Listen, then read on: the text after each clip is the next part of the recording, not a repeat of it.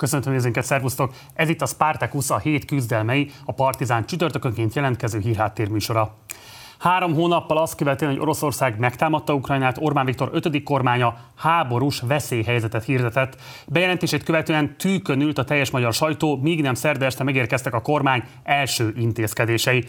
Ez alapján a kormány által kijelölt szektorokban köteleznék a cégeket, hogy egyfajta nyerességadó formájában járuljanak hozzá a központi költségvetéshez az extra profit fogalmával a Portfolio.hu elemzői se feltétlenül tudtak mit kezdeni, baloldaliként pedig még inkább beletörik az ember bicskája. Ha profit olyan jövedelem, melyet egy cég dolgozói teremtenek elő, ám ahelyett, hogy például jövedelemként részesülnének belőle, a tulajdonosok vagyonát gyarapítja, akkor valójában minden nyereség extra profit. A nyereség növekedése pedig azt jelenti, hogy a társadalom valódi értékeket előállító tagjai, a dolgozók még kevésbé részesülnek munkájuk gyümölcséből.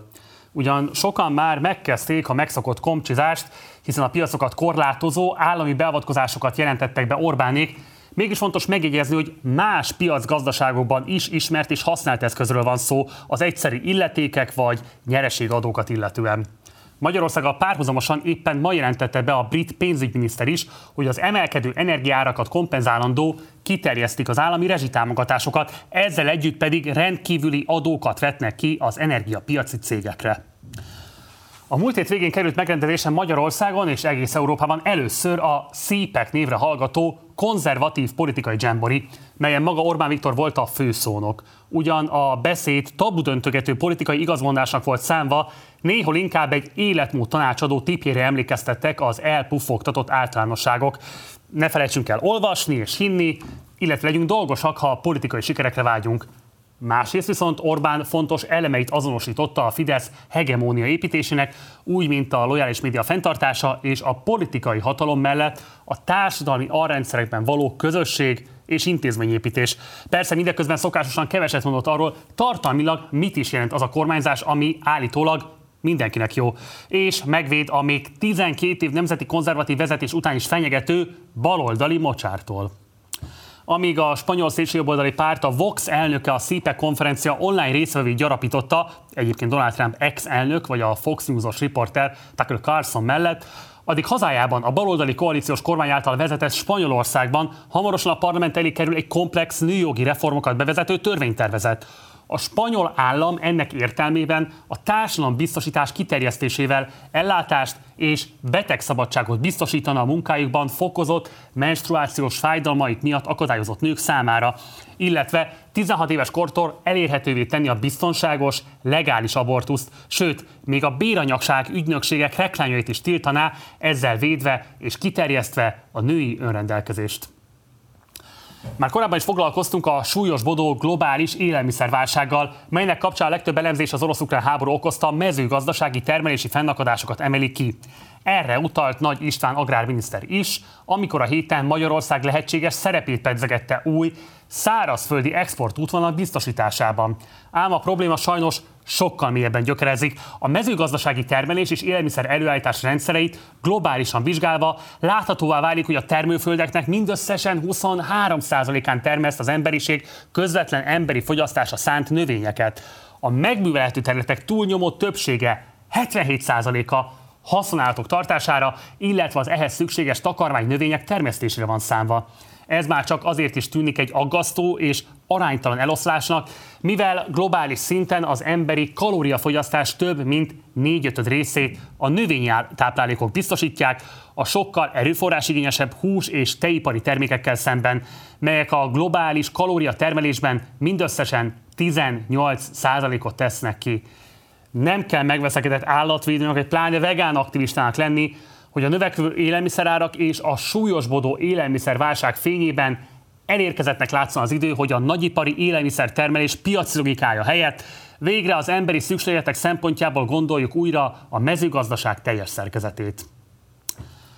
A majom hímlő terjedéséről szóló hírek sokakban aggodalmat keltettek. Politikailag sem elhanyagolta az esélye, hogy újból felerősödhetnek a Covid alatt létrejött társadalmi törésvonalak.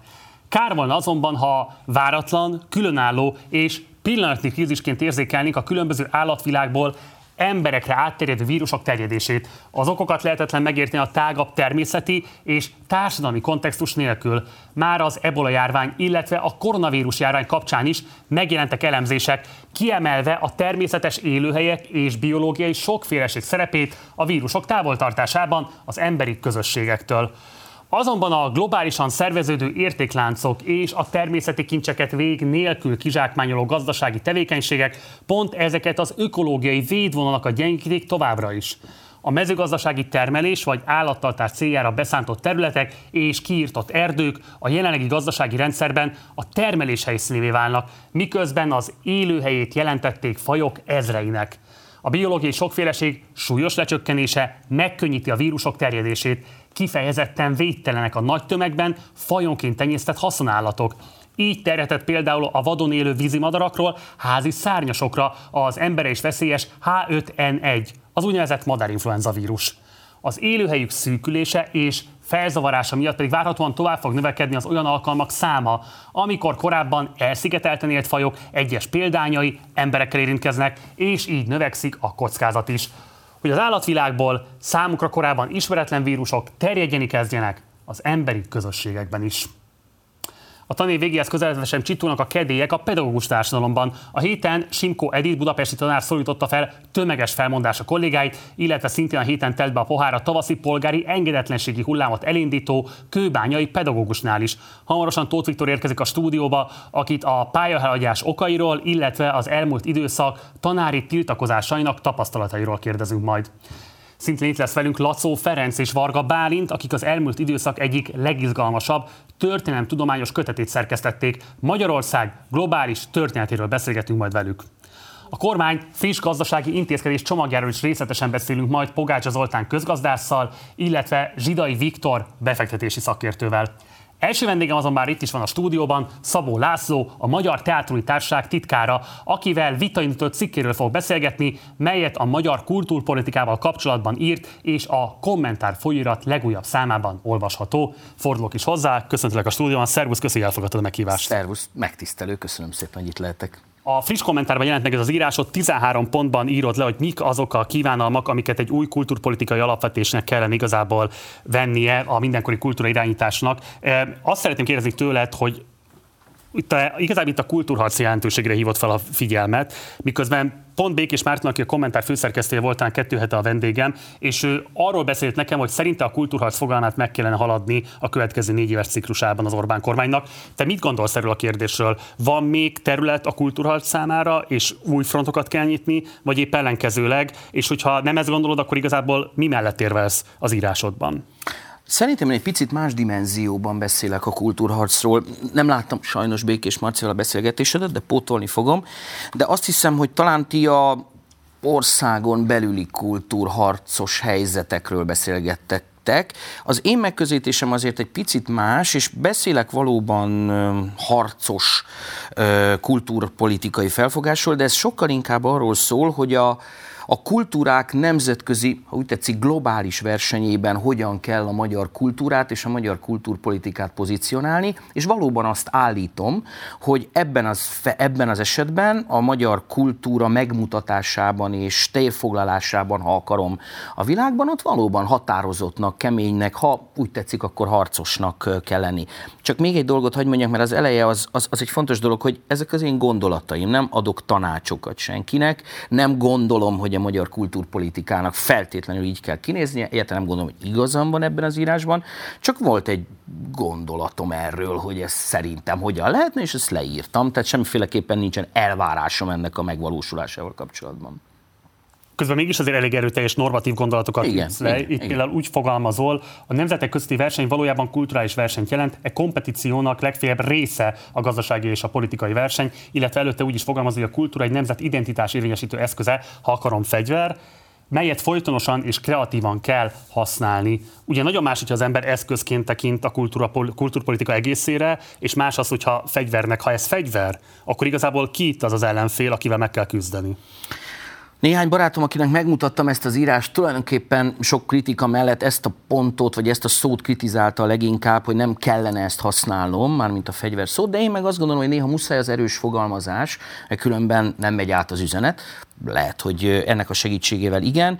Igen, azt gondolom, és szerintem ez ma már evidencia, hogy, hogy a világban kulturális harcok, kulturális küzdelmek zajlanak, és az én megközelítésemben, akit, akit nyilván ez a része érdekel a dolognak, sokkal kevésbé a politikai vagy a gazdasági harc, az én megközelítésemben ezeknek a kulturális harcoknak csak a része a gazdasági vagy politikai küzdelem. És azt állítom, hogy ezekben a kulturális harcokban kell erősnek lenni, és ebben kell jól pozícionálni magunkat. Ugye én azt a tételmondatot állítom, hogy a világ legjobb dolga magyarnak lenni, és szerintem amikor a magyar kultúráról, mint identitásképző eszközről, ha akarom fegyverről beszélünk, akkor szerintem emellett a mondat mellett kell beindulnunk ebbe, beleindulnunk ebbe a kulturális csatába. Ugye a Fidesz kulturpolitikát leginkább ideológiai értékválasztási okok miatt szokták kritizálni az ellenzéki nyilvánosságban. Az intézményrendszer átalakulására kevesebb figyelem szokott mm. esni, te viszont kifejezetten az intézményrendszer felől kritizálod a fennálló rendet, és főként egyébként a nemzeti kulturális alappal szemben fogalmazol meg. Hát rejted, de mégiscsak súlyos kritikát.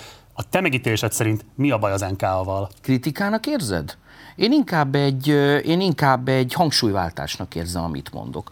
Azt állítom, hogy a Nemzeti Kulturális Alap, amelyik talán 1992-ben, ha jól emlékszem, jött létre még a rendszerváltoztatást követő első, az Antal kormány alatt Fekete György, aki később a Magyar Művészeti Akadémia, sokkal később a Magyar Művészeti Akadémia elnöke volt, hozta létre a Nemzeti Kulturális Alapot, és ez egy teljesen más helyzet volt. Belpolitikailag is, nemzetközileg is, a kultúra különböző szintereken való jelenlétem. És azt állítom, állítom, hogy szerintem az a szerep, amit egyébként a Nemzeti Kulturális Alap hosszú évtizedeken keresztül helyesen vagy döntően helyesen betöltött, szerintem ezen a szerepen érdemes állítani, érdemes tekerni. Mert olyan más helyzetek, más elvárások vannak ma a kultúrában, politikában, amelyek ezt a tekerést, ezt, ezt, ezt kívánatossá tennék. Így fogalmazol, csak hogy pontosan idézelek, a külön alkus, rejtett költségvetés pótló működési modell helyett, én ezt nehezen tudom nem kritikának olvasni, a feladata a kulturális inkubáció legyen.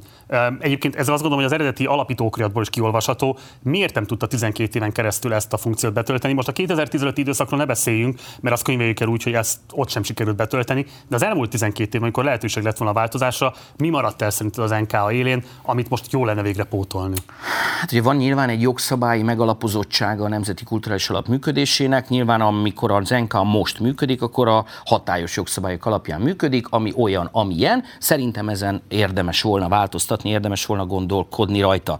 Azt látom, azt érzékelem, voltam Nemzeti Kulturális Alap kollégiumának, színházi kollégiumának tagja hosszú éveken keresztül, hogy bizonyos eszközök, bizonyos pályázatok nem abba az irányba vitték a Nemzeti Kulturális Alapot, amit én helyesnek és kívánatosnak tartok, mi szerint, hogy találjuk meg azokat az inkubációs feladatokat, találjuk meg azokat a kulturális kezdeményezéseket, amik frissek, innovatívak, újak, de nincs mögöttük pénzügyi támogatás, nincs mögöttük tőke, ha úgy tetszik, adott esetben szakmai mentoráció sincsen mögötte, és a Nemzeti Kulturális Alapot toljuk át abba az irányba, ami ezt segíti, és ne az legyen, hogy olyan pályázatokat ír ki, amikre egyébként olyan kulturális intézmények pályáznak, akiknek egyébként megvannak a költségvetési forrásai máshonnan, mert ebből óhatatlanul egy ilyen költségvetés pótló, oda is tolok még egy kis injekciót, meg oda is, meg oda is, ez lesz belőle. Nem állítom, hogy száz döntésből száz ilyen. Még azt se állítom, hogy százból a többsége ilyen. De jelentős mértékben vannak ilyen döntések, és ezt szerintem érdemes volna átalakítani. Ugye ezt a típusú külön alkós kultúrafinanszírozási modellt, ezt valóban láthattuk 2010 után, de 2010 előtt is rendszeresen különálló miniszteri döntésekkel emeltek fel adott esetben egyes formációkat vagy egyes projekteket, és a normatív támogatás nagyon kiszámíthatatlaná tette azt, igazából milyen típusú működésre lehet számítani. Én azt kérdezem tőled, hogy te azt tartanád alapvetően kívánatosnak, hogyha nagyon egyértelmű útja lennének annak, hogy milyen típusú finanszírozásért hova kell fordulnia alkotónak, művészeti csoportnak, intézménynek? Ez időről időre fölmerül. Időről időre fölmerül, hogy érdemes volna az állami kultúráról beszélek, biztos más területen is igaz, időről időre érdemes volna áttekinteni, hogy a kultúra finanszírozás különböző csatornáin milyen pénzek érkeznek ugyanazokhoz az intézményekhez, és így érdemes volna rendet vágni ebben, hogy ne az történjen, hogy ugyanazokat az intézményeket más állami csator, több állami csatornán keresztül is finanszíroznak, mert átláthatatlan lesz a dolog. De volt egy dolog, amit fontosnak tartok mondani, vagy kritizálni abban, amit mondtál, ez az egyedi döntések. Az nem ugyanaz. Egyedi döntések mindig kellenek. Mert az egyedi döntés az arról szól, hogy van egy rendszer, ami működik, és mindig vannak olyanok, akik valamilyen okból zárójelbe jegyzem meg, lehet, hogy ezért nem fog ez neked annyira tetszeni, akár politikai okokból is, így külön támogatásra szorulnak, mert ez valamilyen módon nem fér be a moszkvai borotválkozó gép, vagy nem tudom micsoda, nem fér be mindenki abba a rendszerbe, amit kialakított a pályázati mechanizmus, és akkor van szükség egyedi döntésekre, de én nem erről beszélek. Hadd kérdezek ide valamit, csak szerintem fontos. önmagában ez nem lenne probléma még így önmagában. Igen. A transzparencia hiánya sokszor, hogy nincs fölvállalva azt, hogy ennek a döntésnek igenis politikai okai voltak. Mondok egy konkrét példát. Okay. Amikor a TAO-t kivezette a kormányzat, és a TAO pótlórendszer jött be, Igen. akkor nem volt fölvállalva az, hogy igenis itt egy politikai szempontok mentén zajló újraelosztás zajlik, amelyben lesznek előadótársulatok, intézmények, amelyek kedvezményezettek, és lesznek, akik nem. El volt játszva, hogy itt valami fajta normatív szempontrendszer alapján kerülnek kiosztásra ezek a források, miközben teljesen egyértelmű volt, volt hogy nem. Várható az, a negyedik kétharmad idején, vagy te kívánatosnak tartanád, hogy ha van politikai döntés, akkor azt mondjuk ki, hogy politikai döntés, és ne játsszuk el, ne bábozzuk el a demokráciát ott, ahol az valójában nincs. A mondatod második részével, vagy a felvetésed második részével egyetértek, szerintem az helyes, ha a politika fölvállalja azt, hogy ő politikaként működik, és bizonyos fajta preferenciái vannak, és ennek érvényt szerez. Így működik a világ, kár ezt eltakarni. Az első részével, amit a TAO kapcsán mondtál, ott nem értek egyet veled, vagy döntően nem értek egyet veled. A TAO kivezetésének nem az volt az oka, hogy helyette egy másik rendszer legyen, nyilván kell helyette egy másik, hanem az volt az oka, hogy a TAO rendszer az nem volt igazságos, és ráadásul pazarló volt, és ráadásul sok ilyen bűnös rendszer volt. Most belemehetünk ennek Hosszan a részleteibe, de ne tegyük ezt. Ezt Tehát szerintem, szerintem az egy helyes döntés volt, helyes döntés volt annak a megszüntetése, és az is helyes volt, hogy helyette egy más típusú rendszer alakult ki, hogy abban voltak kultúrpolitikai szempontok, azt is helyesnek tartom, hogy azokkal a kultúrpolitikai szempontokkal te más a kultúra szereplői egyetértenek vagy nem, ez már egy másik kérdés. Teljesen világos, és szerintem ez egy másodlagos kérdés. Az elsődleges kérdés az, hogy helyes lenne fölvállalni végre azt, hogy mi az a döntés, ami mögött konkrét politikai szempont áll, és mi az, ami mögött pedig nem. Mondok egy konkrét példát még. A filmfinanszírozásban e, teljesen feleslegesnek tűnik ez a döntőbizottsági eljárásrend, hiszen teljesen nyilvánvaló, hogy alapvetően ideológikus, kultúrpolitikai, politikai döntések határozzák meg azt, hogy mely az a film, amely több milliárdos támogatást kap, és mely az az alkotó vagy filmforgatókönyv, amely el sem indulhat. Hogy ez legitime vagy sem, az szerintem egy politikai kérdés, nem, azt akar, nem arra vagyok kíváncsi, hogy most véd meg, hanem csak azt kérdezem tőled, hogy amikor politikai döntés van, miért ne lehetne az alkotmányozó többség birtokában ezt sokkal transzparensebben fölvállalni a mindenkori forrásosztó. Uh-huh. De nem az van, hogy egy olyasfajta közhangulat van a kultúrán belül legalábbis mindenféleképpen, meg a kultúrpolitikával foglalkozó médiumokban is adott esetben, hogy ami mögött politikai döntés van, az eleve csak rossz lehet ott azt ellopják, elsikasztják, hazaviszik, lenyelik, nem tudom micsoda. Miért nem elképzelhető az, hogy azok a döntések, ami mögött világos kulturpolitikai, hogy, hogy tetszik, értékrendbeli, a világ legjobb dolga magyarnak lenni elképzelés van, az egyébként helyes, sikeres, jó, hasznos, kulturális termékeket hoz létre. Hát ez nem, le, ez nem összeférhetetlen ez a két dolog egymással. Attól, mert egy film sok pénzt kap az elkészítésére, miért ne lehetne az jó film?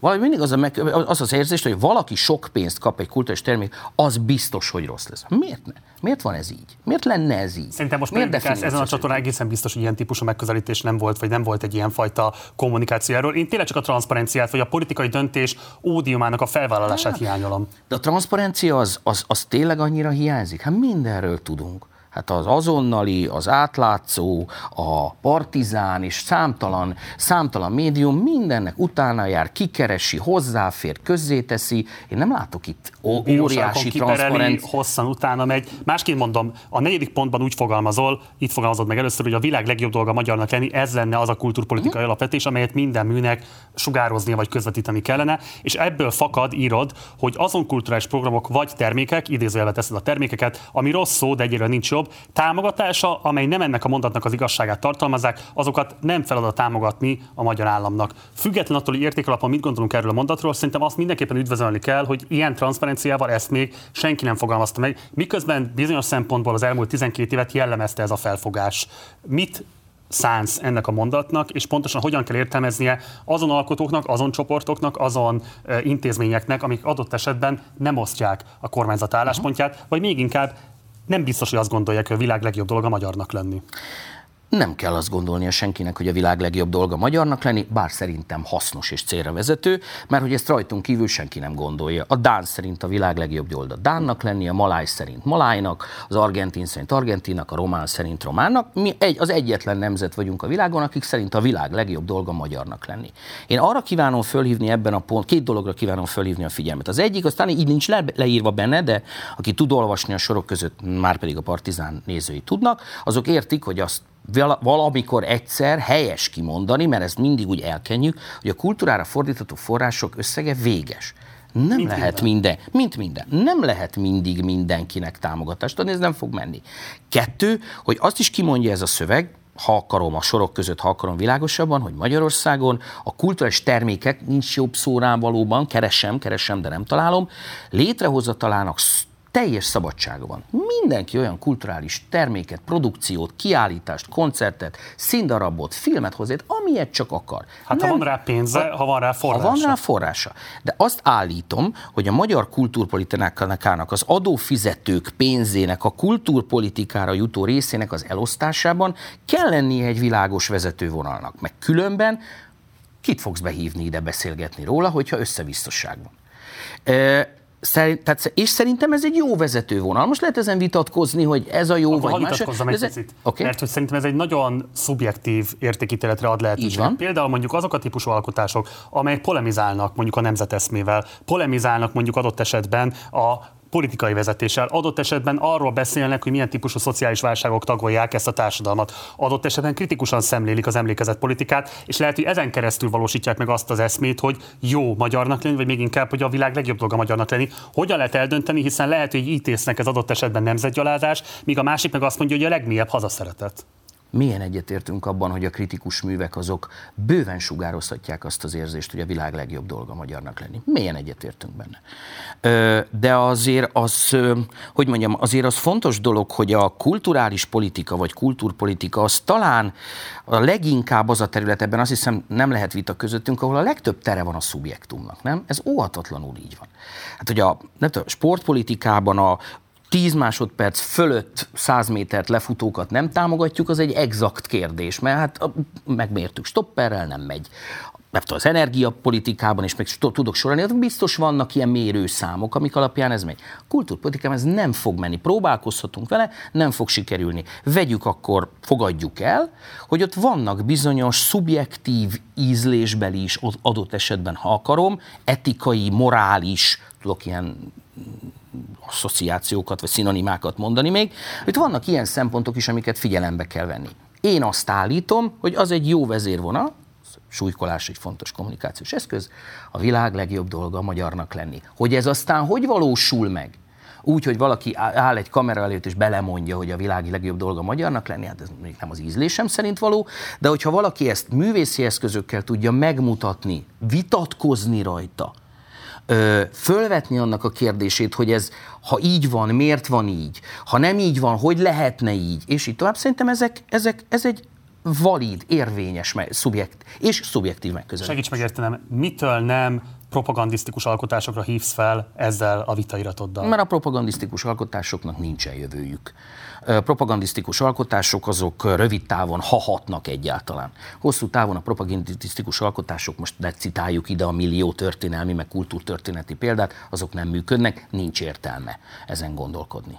Mi alapján lehet akkor mégiscsak eldönteni, egy műalkotás vagy egy művészeti csoport sugározza magából ezt, vagy sem? azon, hogy azok, akiknek a döntés felelőssége a kulturális források elosztásában van, azok helyes, mértékletes, ízléses, emberi, morális, etikus, kulturális alapokon állnak. És meg fogják tudni ítélni, nyilván nem egyedül, hanem sok-sok tanácsadóval, kuratóriummal, bizottsággal megtámogatni, hogy ezek, hogy ezek, ezek az alkotások közül melyik az, amikre jut a közösből, melyik az, amikre nem jut a közösből, és azt is talán meg tudják állapítani, hogy az a kulturális vonalvezetés, amely az én anyagomban is megszerepel, az a kulturális vonalvezetés, világ legjobb dolga magyarnak lenni, abban az az alkotás, az ezt segíti ennek a gondolatnak a burjánzását, vitata, vitázását, megvitatását, végiggondolását, vagy pedig nem. Másként kérdezem, hogy az elmúlt tíz évben azért alapvetően ugye pont abból származott a legtöbb vita szerintem a kulturpolitikában, hogy a nemzeteszmének egy ilyen jobboldali konzervatív felfogása vált dominánsá, miközben van baloldali nemzeteszme, liberális nemzeteszme, hogy nem mondjam, további nemzeteszmék sokasága is még. Tehát a baloldalnak is van viszonyulása a nemzetfogalmához, adott esetben egy pozitív érték alapú felfogása, adott esetben a liberálisoknak is van ilyen típusú pozitív nemzeteszme felfogásuk, de ezek nyilvánvalóan polemikus, sőt sokszor antagonisztikus fel, tehát olyan különbségben állnak a jobboldali nemzeteszme felfogással. A te a világ legjobb dolga magyarnak lenni mondatodba hogyan találja meg a helyét a baloldal liberális, tehát nem jobboldali konzervatív alapú alkotó. De ezzel, mintha azt mondanád, hogy egy baloldali, liberális ö, ö, gondolkodónak, értékrendszeren ö, mozgó, értékrendszeri koordinátában mozgó embernek nem az az alapfelvetése, hogy a világ legjobb dolga magyarnak lenni. Szerintem De minden lehet, magyarnak. sem feltétlenül ez az alapfelvetése. Lehet, lehet, és én ezt nem vitatom, hogy neki ez ők a véleménye. de állami támogatásra ne számítsanak? Ők, mindenki alkosson. Tehát azt szerintem nagyon helyes, hogyha baloldali gondolkodású, liberális gondolkodású, szélső baloldali, szélső jobboldali gondolkodású emberek közforrásokra, közforrásokra. közforrásokra azok számítsanak, akik hajlandóak és képesek, és ezt ízléssel, jól, magas minőségen létrehozva, azon a gondolatnak a megmutatásán, vitatásán, kritizálásán haladnak, ami szerint a világ legjobb dolga magyarnak lenni, függetlenül attól, hogy egyébként a, a világ történéseiben, meg a, meg, a, meg a múlt értelmezésében, meg a jövő értelmezésében milyen értékalapokon állunk. És mit gondolsz azokról, akik azt mondják, hogy a korábbi alkotások, amelyek mondjuk ilyen szellemben fogantak meg, azok nagyon sokszor egyébként a nemzeti gics kategóriába sorolhatók. Most nem fogok konkrét alkotásokat mondani, nyilván sejtett, hogy mikre gondolok adott esetben, vagy lehet, hogy tudnánk ezen is vitatkozni. Tehát, hogy sokszor például azok a művek, amelyek ezt kifejezetten ilyen élesen tematizálják, azok egész egyszerűen az esztétikai igényesség és érvényesség minimum sem rendelkeznek, tehát ilyen szempontból akár még nemzetgyalázónak is tekinthetőek. Hát én tudnék mondani például mondjuk olyan típusú trianonról készült zenés művet, amely kapcsán ugye Csunderli Péter írta meg a HVG hasábjain, hogy a román nacionalisták sem tudtak volna ennél pregnánsabb művészeti kifejezést adni a magyar nemzeteszme gyalázásának, miközben nyilván az alkotó szándéka meg az volt, hogy a trianonnal kapcsolatos nemzeti fájdalmakat tematizálja. Tehát hogy ez egy borzasztóan illékony dolog, nem nagyon látom, hogy hogyan lehet ebben normatív állításokat igazából föltenni. Nem is lehet kulturpolitika, kulturális termékek, kulturális tehetség, művészeti tehetség megítélése nem tud normatív lenni. Definíció szerint kizárt. Aki megpróbálkozik vele, vesztes pályára lép. Szerint biztos vannak nemzeti gics alkotások is, nem menjünk most bele ennek az elemzésébe, mint ahogy baloldali gics alkotások is vannak, tehát talán még liberális gics alkotások is vannak. Ezek hosszú távon, de remélem inkább rövid távon elenyésznek, eltűnnek, az em- nem marad föl az emlékezetben az emberek számára, ez nem lesz fontos azt kell megtalálni egy kulturpolitikának, nehéz feladat, nem könnyű feladat. Majd bátorság kell bevállalni azt, hogy valaki kulturpolitikai vezető és irányító legyen, és nagy tisztelettel vagyok, vagyok azok felé, akik ezt megteszik, akik azt mondják, hogy képesek átlátni ezt a dolgot, képesek ebben mértékletesek lenni, józanok lenni, meg ugyanakkor határozottak is lenni. Tematizáld a versenyképesség fogalmát az, a, a, a, az írásodban, az eladhatóság szempontjaira is fölhívod a figyelmet, illetve hát erőteljes költségcsökkentéseket javasolsz a különböző intézmények élén, amiből részben tartalmakat lehetne finanszírozni, részben pedig a marketing tevékenységet lehetne erősíteni. Az eladhatóság ilyen értelemben vett tematizálása nem megy el szembe adott esetben kifejezetten a magas kulturális elköteleződésű, tradicionális jobboldali kultúra szemlélettel. Például a kommentár, amelyben ezt az írásodat megjelentetted, nyilvánvalóan, hogy nem képes pi- pusztán piaci alapon működni, miközben azt gondolom, hogy nyilvánvalóan fontos, hogy működjön. Tehát van ebben egy olyan típusú ellentmondás, hogy az általad propagált eszme, ha megvalósulásra kerül, akkor feltétlenül például az a folyóirat sem tudna megjelenni, ahol ezeket a gondolatokat leközölted. Nem, nem érzek ellentmondást. A kommentár speciál pont az a folyóirat, amelyiknek akár az is lehetne a, a, a jelmondat, hogy a világ legjobb dolga magyarnak lenni. Tehát szerintem kultúrpolitikailag helyes, ha az adófizetők forrásaiból a kommentár működését azt valamilyen módon, valamilyen módon támogatni lehet. Nem, fogalmam sincs, hogy így van-e vagy nem. Én cikket írtam a kommentárban, nem a számláit nézem.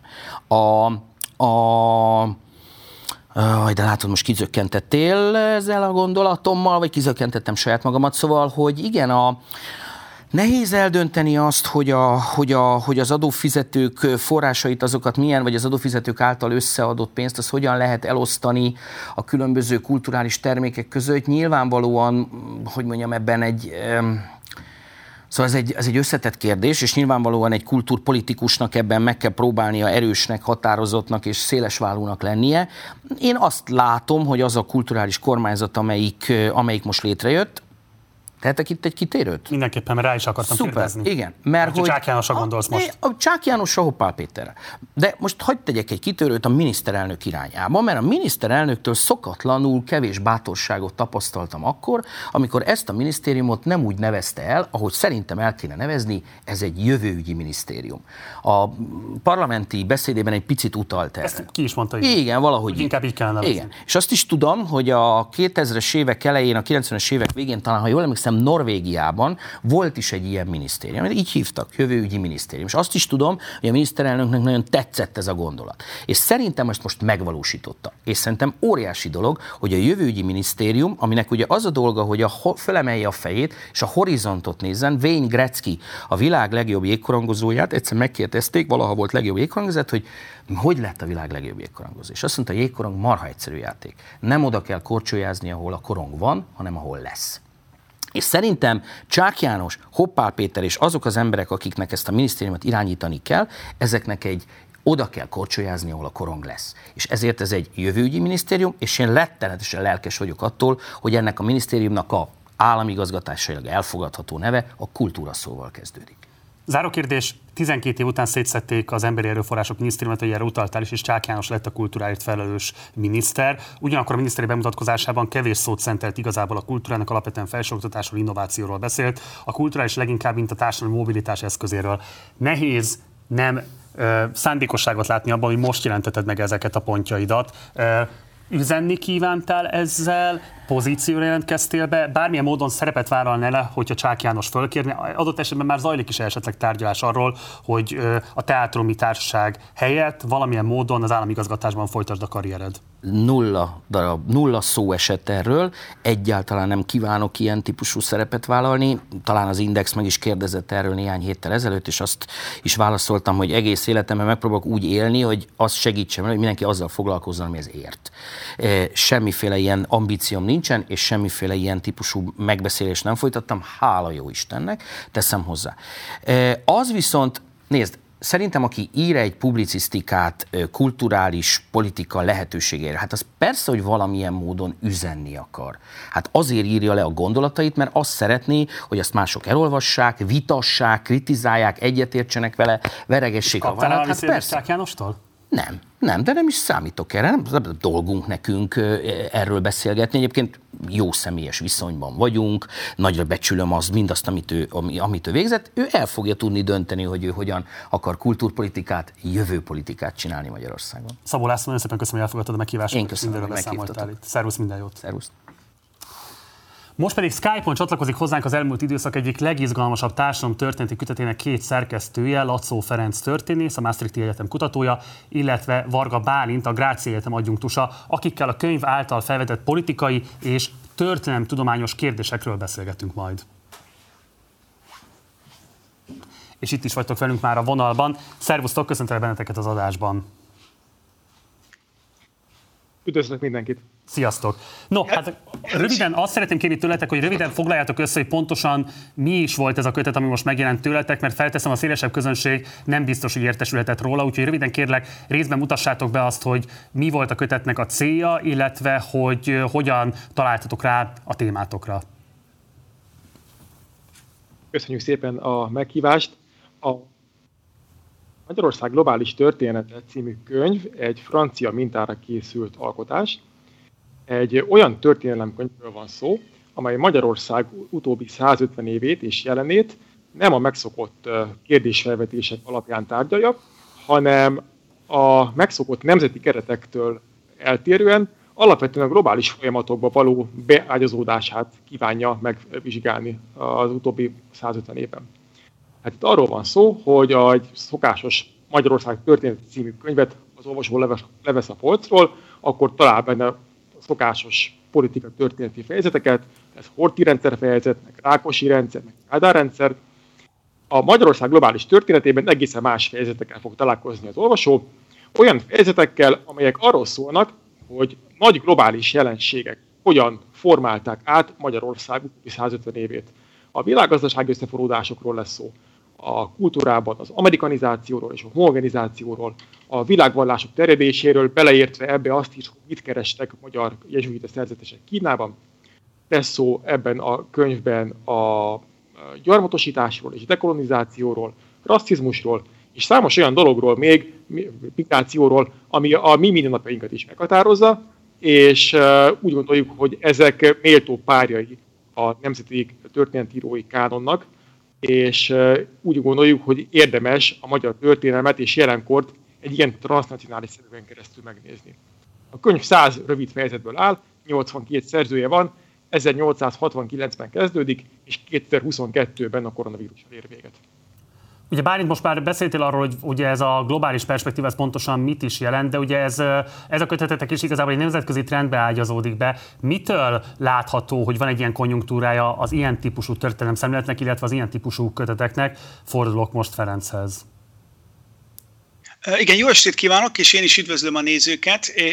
Valóban igaz, hogy a globális történetírás manapság kifejezetten népszerűnek számít, gyakorlatilag Európa szerte az. És azt hiszem, hogy ez a népszerűség ez legalább két tényező együttállásából következik. Egyrészt globalizált világban élünk, melyben a mindennapjainkat is nagyban meghatározzák a kontinensek közti kapcsolatok. Gondoljunk csak arra, hogy a ruhánkat jó eséllyel Kínában gyártották, a telefonunkhoz Kongóban bányásszák az alapanyagokat, és így tovább. Másrészt az is igaz, hogy Európa története már minimum 500 éve szorosan összefonódik más kontinensekével, ezt azonban sokáig szerintem túl kevéssé tudatosítottuk itt Európában. Valamilyen szinten azt hiszem, hogy mindenki eh, tisztában volt persze korábban is azzal, hogy az európaiak eh, a világ gyakorlatilag összes tájára ugye eljutottak, hogy komoly hatással voltak eh, a világ legkülönbözőbb népeire, egyébként sokszor kifejezetten negatív hatással, de az, hogy ez aztán vissza is hatott, tehát hogy a világ többi része szintén erősen meghatározta Európa történelmét, társadalmát, kultúráját, azt úgy gondolom, hogy csak mostanában kezdjük el igazán tudatosítani, és a globális történetírás, ami tényleg egy kifejezetten népszerű trend manapság, az ennek a megértésében, ennek a feltárásában lehet nagy segítségünkre. E, ugyanis ez a, ez a nézőpont, tehát ez a megközelítésmód, a globális e, történetírói e, módszer, mondhatni, az komolyan érdeklődik a, a globális események és trendek iránt, a világháborúk iránt, a gazdasági világválságok iránt, vagy akár a klímaváltozás iránt, de azért, azzal is érdemben foglalkozik, hogy a különböző kontinensek hogyan fonódtak össze e, idővel. Tehát amíg Magyarországot nézzük, csak hogy néhány példát e, hozzak, e, ugye azt látjuk, hogy itt ugye a latin-amerikai kultúrának, akár a popkultúrának, akár a szappanoperáknak ugye nagyon komoly recepciója volt, hogy a kelet-ázsiek ugye komoly befektetéseket tettek a magyar gazdaságba, hogy a magyar szakemberek elmentek eh, Észak-Afrikába, eh, vagy a magyar tudósok Észak-Amerikába, és hogy Magyarország történetet ezeken a eh, kontinenseket összekötő kapcsolatokon keresztül szeretnénk feltárni. Ugye a történetírásban alapvetően egy elég fontos kérdés az, hogy hogyan korszakolunk, és hát a közelmúlt eseményéről írni, mint történelemről, az meglehetősen erős helyzetnek tűnik, vagy hát egy komoly kihívásnak tűnik minden esetre. És ugye hát nálatok azt lehet látni, 1869-től egészen 2020-ig, tehát gyakorlatilag a jelenünkig behatárolóan foglalkoztatok a különböző hatásokkal, amelyek érték a magyar történelmet. Most az a kérdésem hozzátok, hogy miért ezt a korszakolást választottátok, és akkor elsőként Bálint nálad a szó könyvet francia példára eredetileg az őskorban szerettük volna kezdeni, de sajnos a Corvina kiadó, amivel kiválóan együtt tudtunk dolgozni, nem tudott arra vállalkozni, hogy egy körülbelül ezer oldalas monstrumot kiadjon. Az a megoldás látszott célszerűnek, hogy a 19. század közepén kibontakozó globalizációs hullámmal kezdjük a könyvet, ami Magyarországra az 1870-es évektől gyakorolt komoly hatást. Így tehát a megjelent kötettel az eredeti terveinknek a második felét valósítottuk meg, de nagyon reméljük, hogy a, lesz egy kvázi előkötet is majd rövid időn belül. És akkor a francia példához hasonlóan ez a könyv is, ez a projekt is az őskor fog tartani a jelenkorig. A, azért hoztuk el a jelenkorig a, a, a sztorit, mert a könyv által érintett számos téma, legyen szó a migrációról, a gazdaságról, kultúráról, az életmódról vagy a fogyasztás mintáiról, eznek a globális terjedése mélyen történelmi, a 19. században, vagy akár korábban elkezdődött jelenség, amelyek azonban a mai napig tartanak. az aktuálisnak számító témákat, legyen szó koronavírus, vagy a kínai cégek magyarországi befektetéseit, a szexuális kisebbségek, vagy a terrorizmus elleni harc, pedig nem is történészekkel, hanem politológus, szociológus vagy közgazdász kollégákkal uh, irattuk meg. Az persze igaz, hogy jelenkorunk pontos történelmi értelmezését ma csak a jövőben lehet kialakítani, hiszen ehhez ugye számos kutatás, levéltári kutatás nem uh, adott még. De azt gondoljuk, hogy a főbb csomópontokat már most is nagy eséllyel ki lehet jelölni. Elég valószínűtlen, hogy a koronavírus járvány például ki fog esni valaha is bármilyen uh, történeti kánonból. Ferenc, hozzád fordulok, hogy ugye a könyvetekre egy helyen úgy hivatkoztok, mint hogy politikai könyv. Szeretném, hogy értelmezed, hogy ez pontosan mit is jelent, illetve hogy ez mennyiben kritikálja a mainstream történetírásnak. Mhm. Talán azzal kezdeném, hogy a szerzők kiválasztásakor mi alapvetően csak is a minőséget próbáltuk nézni. Alapvetően szerzők korábbi releváns kutatásaiból és releváns publikációiból indultunk ki, azzal külön nem foglalkoztunk, hogy kinek milyenek a politikai nézetei, vagy adott esetben milyen a politikai eh, pártállása, és meggyőződésem, hogy a kötetünk, ugye 82 szerző szerepel összesen, kifejezetten sokszínű e tekintetben is, és számomra egyébként pont ennek a nagyon széleskörű eh, tudományos együttműködésnek a hasznát bizonyította ez a kötet, tehát hogy van értelme összefogni, és tényleg nagy csapatként, mondani kollektíveként eh, kötetet szerkeszteni, illetve, illetve írni. És bizonyos értelemben persze a szűrőt jelentett, hogy mi a transnacionális módszerek iránti fogékonyságot, illetve a, a globális kontextus ismeretét azt ugye előfeltételeztük, tehát hogy anélkül nagyon nehéz volt ebbe a kötetbe bekerülni, és mondhatni azok a szerzők, akik a, a nemzet izolált szemléletében hisznek, vagy a nemzetet izolált módon szemlélik a történetírói munkásságuk során, azok ebbe a kötetbe alapvetően szakmai okok miatt nem kerültek bele. De tényleg fontos hangsúlyoznom, hogy itt ugye a magyar nacionalizmus bezárkózó változatát mi nem politikai szimpátiából vagy politikai preferenciák miatt hagytuk ki, hanem módszertani okokból. Tehát én személy szerint azt gondolom, hogy ez egy tényszerű kérdés, ugyanis mi azt mutatjuk be, hogy a szűken, vagy, vagy mondhatni önelvűen nacionalista történelem szemlélet, az a történelemből nagyon sok mindent kihagy amit a, pont a transnacionális módszerek által lehetünk képesek eh, befogni, lehetünk képesek elemezni. Egyébként én azt gondolom személy szerint, hogy a mi kötetünk az európai mainstreamhez tartozik, a kortárs mainstreamet fedi le elég pontosan, ugyanis a, ebben a transnacionális és a globális megközelítésben a mai Európában nincsen semmi szokatlan. Természetesen abban sincs semmi szokatlan, hogy számos marginalizált és stigmatizált csoport története is megjelenik ennek a kötetnek alapjain, akár a romákra gondolunk, akár a szexuális kisebbségekre, akár az alternatív vallási közösségek tagjaira. Nekik ugye mi mind külön fejezetet szentelünk, és azt gondolom, hogy ez az első olyan Magyarország története című kötet, ahol ők releváns szereplőként és mondhatni a saját jogukon megjelennek.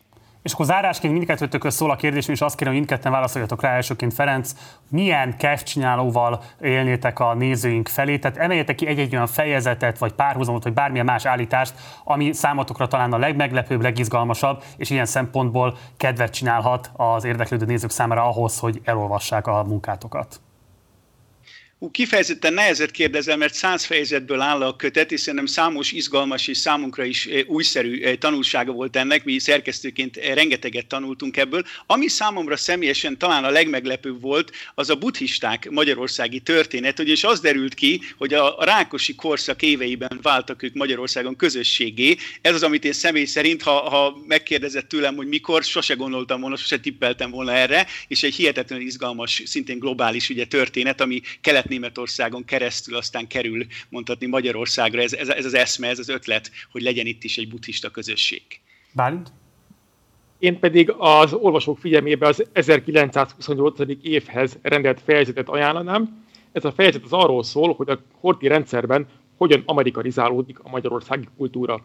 És ebben azzal, azzal teljesen mai szemmel megdöbbentő dologgal találkozunk, hogy a jazz zene hatására és a hollywoodi filmek hatására magyarországi kulturális intézmények vezetői között elég komoly pánik keletkezik, és mert hogy azt véli, azt gondolják, hogy hiába virágzik a magyar kultúra, ugye arra a korszakról beszélünk, amikor alkot Kosztolányi Dezső és Móricz Zsigmond, hogy csak két uh, markáns nevet említsek ki.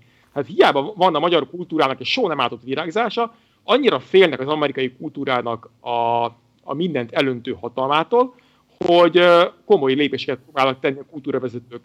És ennek egy olyan abszurd következménye lesz, hogy a korszakbeli szélső jobboldal a mai szemmel felfoghatatlan módon a magyarországi cigányoknak, konkrétan a cigányzenészeknek a pártját fogja, mondván azt, hogy az amerikai jazz az veszélyezteti a magyar zenét, tehát a cigányzenét. Azaz egy, egy roma szélsőjobboldali egymásra találást eredményezett a kulturális amerikanizáció az 1920-as, 30-as évek fordulóján Budapesten. Varga Bálint, Lacó Ferenc, nagyon szépen köszönöm, hogy rendelkezésünkre álltatok, és mindezt megosztottátok a nézőinkkel. Találkozunk a kötettel, remélhetőleg minél több könyvesboltban, olvassák a nézőink is. Szervusztok, gyertek majd máskor is. Köszönjük a lehetőséget. Hamarosan érkezik a stúdióba Tóth Viktor, aki korábban a Kőbányai Szent László gimnázium tanáraként vált ismerté, a Partizánban is szerepelt számos alkalommal. Miután még februárban az ő tiltakozásával indult el a pedagógusok polgári engedetlenségi mozgalma. Előtte azonban nézzük meg egy rövid összeállítást az elmúlt hónapok eseményeiről. Hétfőn volt az első olyan pedagógus, aki úgy kezdte a hetet, hogy nem vette fel a munkát, nem sztrájkból, hanem polgári engedetlenségből. Mi indokolta, vagy mi vezetett el önben edre, erre a lépésre, hogy hétfőn így indítsa a hetet? Ha egyszerűen, ö, jogszerűen már nem lehet ö, az ellen felszólalni, hogy milyen körülmények vannak az oktatásban, akkor sajnos ezt az utat kell választanom. Én voltam az első, aki ezt a tantestőben egy körímél formájában felvetettem, és hát a hétvége során csatlakozott hozzám néhány kollégám. Újabb iskolák csatlakoztak a polgári engedetlenségi akcióhoz, miután eredmény nélkül zárult a tegnapi tárgyalás a pedagógus szakszervezetek és a kormány között. Miskolc, Pécs, Vác, Tatabánya és Martonvásár több intézményében is úgy döntöttek a pedagógusok, hogy nem veszik fel a munkát. A szakszervezetek pedig az Alkotmánybírósághoz fordultak, hogy az AB helyezze hatályon kívül azt a kormányrendeletet, amivel ellehetetlenítik a sztrájkhoz való jogukat. Nem ígért béremelést a tanároknak Pintér Sándor, aki azt is közölte, hogy fegyelmi kérdésként tekint a pedagógusok polgári engedetlenségére. Közben az is kiderült, hogy törvénybe foglalná a pedagógus sztrájkot ellehetetlenítő intézkedéseket a kormány. És folytatjuk a téma kitárgyalását. Itt ül már velem a stúdióban Tóth Viktor. Szervusz, köszönjük elfogadtad a meghívást. Szia Marci, jó estét kívánok! Ugye kezdeményezője voltál annak az egyébként egészen széles körben elterjedt polgárengedetlenségi mozgalomnak, ami alaposan megmozgatta a tanártársadalmat, és legalábbis mi innen úgy érzékeltük, hogy széles körű társadalmi támogatottság is övezte ezt a megnyilvánulást együttest, vagy sorozatot. Ráadásul nyilván példanélküli volt, nagyon inspiráló is volt, azt gondolom. Mégis te belül hogyan értékeled ezt? A te megítélésed szerint milyen érdemi eredményeket tudtak felmutatni? Én is csak azt tudom megerősíteni, amit te mondtál, tehát amikor, amikor zajlottak az események, akkor én is azt éreztem, hogy, hogy ehhez foghatót még, még azt hiszem, hogy a pedagógus társadalom nem, nem tapasztalt ilyen összefogást. És azt is gondoltam, hogy nem csak a pedagógus társadalom szintjén, hanem a, a, a, a civil társadalom és az állampolgárok szintjén is egy, egy nagyon erős támogatást kapunk.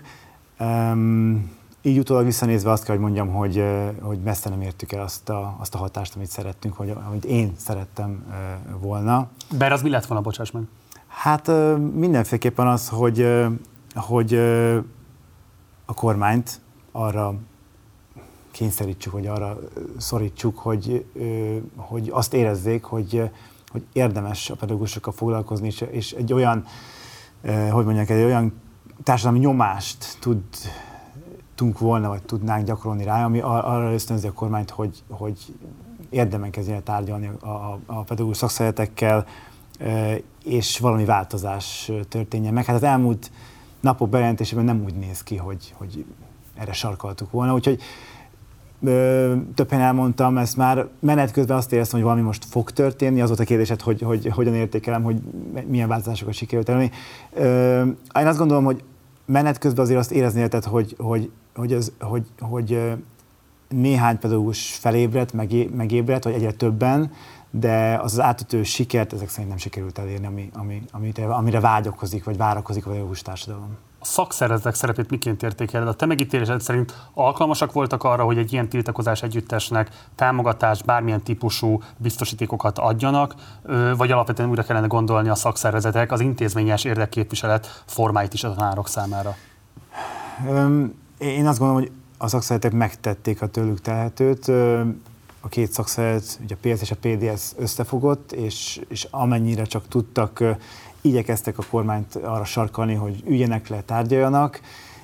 Ebbe azért, ebbe a tárgyalási folyamatban, mint az elmúlt években tapasztaltuk, és én is volt, hogy ültem ilyen tárgyaláson, azért a, elég jó rutinja van a, szakszer, a, a, a kormánynak, hogy, hogy lassítsa a folyamatokat és kifárassza a tárgyalófeleket. Én azt gondolom, hogy a keretek között, amit csak meg tudott tenni a szakszervezet, azt, azt megtette. Én azt gondolom, hogy uh, itt megint csak a a pedagógusoknak kéne ezt átgondolni, hiszen egy szakszervezet attól erős, hogyha minél jobb tagsága. És én azt gondolom, hogy nem csak a pedagógusok szférájában, hanem az egész országban a szakszervezetéség az nagyon gyenge ahhoz, hogy nyomást tudjon gyakorolni, és a tagság az, ami ebben megoldást nyújthatna, a tagság növelése. Ugyanakkor mégis sajnos látszik az, hogy nagyon alacsony a taglétszám a többek között igen, a tanárok igen. szakszervezeteinek is. Éppen ezért kérdezem tőled, hogy azért az, hogy a kormány kérelhetetlen a tanártársadalommal szemben, hogy általában itt a közszférában dolgozókkal szemben, az nem egy új főlemény. Nem számon kérni akarlak, csak megérteni az okait. Okay. Nyilvánvalóan tisztában voltatok vele, hogy a kormányzatra hatni nagyon nehéz lesz. Olyan erőt kell felmutatni, ami valószínűleg nem volt az elmúlt 12 évben, miközben voltak több tízezeres tüntetések igen. is adott esetben a kockás inges tüntetésekre gondolok, de lehetne más tüntetéseket is mondani Gondolkoztatok-e azon, hogyha most a polgárengedetlenséggel sem sikerült érdemben elmozdítani a kormányzat álláspontját, akkor nem tudom, politikai szervező munkára kell adni a fejeteket? Pártalapításon kell gondolkozni? Az ellenzék ügyét kell fölkarolni? Vagy éppen ellenkezőleg a kormányzattal kell valamilyen módon más típusú csatornákat kialakítani? Tehát, hogy mi az a tanulság, ami szerinted adódik ebből azon túlmenően, hogy nem lehet, és le kell mondani ezekről a követelésekről, mert az nyilvánvalóan nem állapot, hiszen rettenetes megélhetési válságban küzdenek a pedagógusok is. Most úgy kérdezel, mint egy pedagógust, vagy úgy, mint egy szakszereti vezetőt? Ahogy a legőszintébben tudsz válaszolni. Én azt gondolom, hogy a pedagógusok nem, nem, nem ezért lettek pedagógusok, hogy ők nap mint nap harcoljanak. Tehát uh-huh. az tény és való, hogy, hogy azzal egy pedagógus tudna segíteni, ha minimum szakszervezethez csatlakozna. Itt persze beszélünk anyagi oldalról is, egy szakszervezetnek is kell egy anyagi biztonság, amivel, amivel az eseményeket szponzorálja, és itt tovább, és itt tovább de hogy az nem várható el a, kollégáktól, hogy ők most akkor szakszervezeti aktivisták legyenek, vagy, vagy politikai pályára adják a fejüket, vagy, vagy, vagy itt kiálljanak, és akkor nap mint nap persze jó lenne, hogy a, a civil társadalom minél többet tudjon a mi problémáinkról, de akkor itt stúdiókba járjanak, és itt tovább, és itt tovább. Én azt gondolom, hogy ez a szakszervezetnek lenne a dolga. És hát az a helyzet, hogyha ha, ha szakszervezetőként kérdezzel, akkor is azt kell, hogy mondjam, hogy Sajnos a pedagógusok felől jöhet megint csak a segítség, mert hát minél többben vannak egy szakszervezetben, minél nagyobb ö, választópolgárt képviselnek, talán annál nagyobb nyomást lehetne egy kormányra gyakorolni. Tehát ö, igen. Okay. Az, úr, az új kormányban megszűnik az emmi, ami igazából egy régi követelése volt a szakszervezeteknek, már felteszem, álmatosban sem gondoltátok volna, hogy a megoldás az lesz, hogy Pintér Sándor alá kerültök a belügyminisztérium részévé váltok.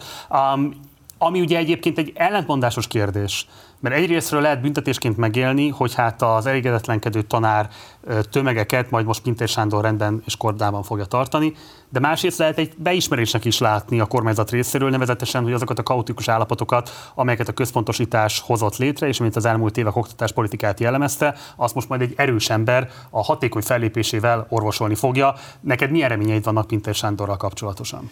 Én azt gondolom, hogy ha beismerő vallomásokról beszélünk, akkor az, az lenne a beismerő vallomás, hogy, hogy megszületik egy oktatási tárca.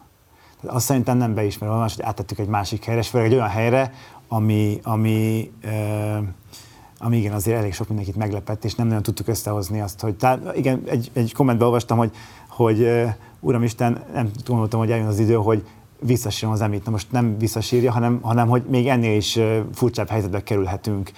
Úgyhogy, Furcsább, vagy rosszabb? Rosszabb, akkor úgy mondom, hogy rosszabb helyzetben. Annyiban, hogy, hogy megint nem azt látjuk, hogy, hogy a szakértelem.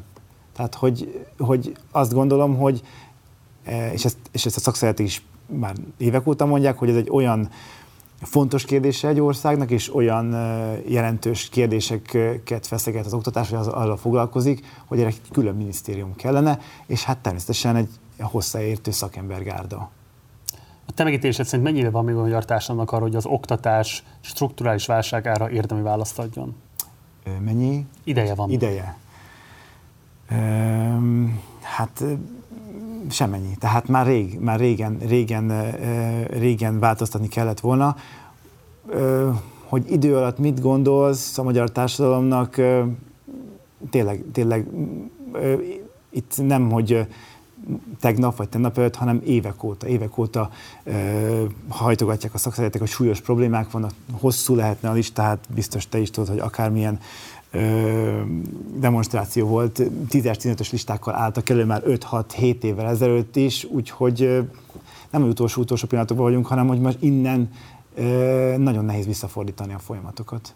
És egy személyes kérdést engedj még meg, neked mikor telt be a pohár? Tehát mikor hoztad meg azt a döntést, hogy te Ilyen értelemben kilépsz a küzdelemből, és ilyen értelemben nem csak a érdekvédelmi küzdelmekből lépsz ki, hanem gyakorlatilag elhagyod a tanári pályát. Igen, hát sajnos, mivel az elmúlt 12 évben csak csalódnom kellett a, a, a kormány oktatáspolitikájában, ezért én már választások előtt eldöntöttem, hogy uh, itt válaszol egy kicsit a kérdésedre, és mennyire mint fűzök uh, uh, mint Sándorhoz és az, az új helyzethez hát szinte nullát. Úgyhogy én már akkor eldöntöttem, hogy hogyha 12 év alatt nem sikerült helyrehozni, és azt gondolom, hogy számtalan formája volt a, a, a vélemény kinyilvánításnak, a segítségkérésnek, a nyomásgyakorlásnak, én, én nem látom. Lehet, hogy most így nagyon szomorú hangzik, hogy itt, itt ilyen mélyen el vagyok így, elástam a, a jövőt, de hogy nem látok arra esélyt jelen pillanatban és ezekkel a hozzáállásokkal, ezzel a váltással, hogy itt nagyon gyorsan lehet pozitív irányban változni